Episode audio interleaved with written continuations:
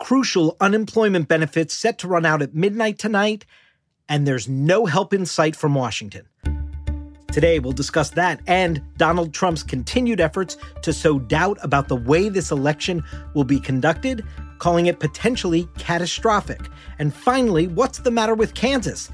Donald Trump's refusal to get involved in a Republican primary may cost his party its majority. Hello, everyone. I'm David Chalian, CNN political director. This is the Daily DC. No deal in sight, which is an unthinkable conclusion given the stakes. We are 95 days out from an election. So this is not going to escape one party or the other. Everyone involved is going to come in for some blame. If members of Congress, members of the Senate, the president who's up for reelection can't go to the American people this fall and demonstrate they did everything possible to continue to deliver help with so much economic pain being caused by the pandemic. I mean, just this week, we learned that the economy contracted by 32.9%, unprecedented, unthinkable number in the second quarter. Each week since the pandemic started, you've seen a decrease in jobless claims, but no more. That is now back on the rise, showing just how deep the economic pain is from the pandemic. So, if you're an elected representative in Washington, going home this fall in the campaign season to say, well, we just did that one thing in the spring, but we just had to let those unemployment benefits run out because we couldn't get our stuff together and get a deal, that's not going to fly, whether you're a Democrat or Republican. And there will be lots of blame gaming going on. But voters tend to take that out on people in power, irrespective of their party. Which is why the House may have to come back into session in August. If a deal is on the table and one has been reached and a vote needs to happen, I think that's more likely. Even a short term deal that right now Democrats say they're not interested in, than no deal at all, given the stakes. But that did not stop White House Chief of Staff Mark Meadows and House Speaker Nancy Pelosi today, making quite clear at this moment they are worlds apart with no deal in sight. What are the Republicans proposing? Cutting the benefit to America's working families. Put $200 on the floor yesterday. $200 from $600. We have made no less than four different offers to uh, Democrats on Capitol Hill. And those four different offers uh, have been actually rejected. But more importantly than that, they've not even been countered with a proposal. Two other quick items to make sure you see today. First, Donald Trump is continuing to sow doubt about the way in which the election is going to be conducted this fall, with a dramatic increase in mail in voting. I know he loves to draw a distinction between mail in voting and absentee voting, but it's a distinction without much of a difference. And there is going to be an enormous uptick in how many Americans vote by mail. And as we've discussed on this podcast, we're seeing a real partisan divide in that.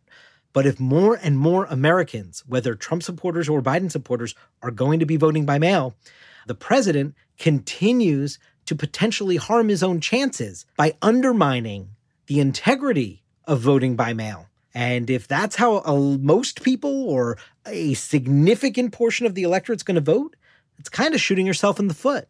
Today, he called a vote by mail election potentially catastrophic. They think they're going to send hundreds of millions of ballots all over the United States and it's going to come out.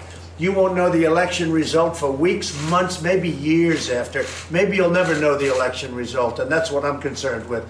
It'll be fixed, it'll be rigged. And finally, today, a great story from my colleagues Manu Raju and Alex Rogers. Check it out on CNNPolitics.com about the Kansas Senate Republican primary coming up next week. It's a fantastic race all the way around. Nobody thought Kansas would really be on the Senate map, perhaps determining the battle for control of the United States Senate but very controversial. Kobach running against Roger Marshall, the more establishment handpicked Mitch McConnell candidate, if you will. The establishment is looking to have somebody they think that can easily keep this seat in Republican hands.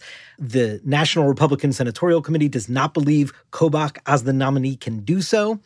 McConnell would love to see Donald Trump get involved and endorse Marshall. Donald Trump made clear on Air Force One this week, according to our report, that he is not going to get involved in the Kansas Senate Republican primary, which has many Republicans fearful that Kobach might actually emerge victorious in the primary and therefore putting a seat at risk. Democrats are really enthused about their candidate in this race, and they believe if Kobach is the nominee, they have a real chance to flip this Senate seat. Uh, this was not a Senate seat that was really part of the calculus for Democrats to get to the majority, so this will endanger Mitch McConnell's majority if indeed Kobach emerges as the nominee next week. That race is Tuesday. That does it for this edition of the Daily DC. Thank you all so much for listening. Hope you have a great weekend. See you on Monday.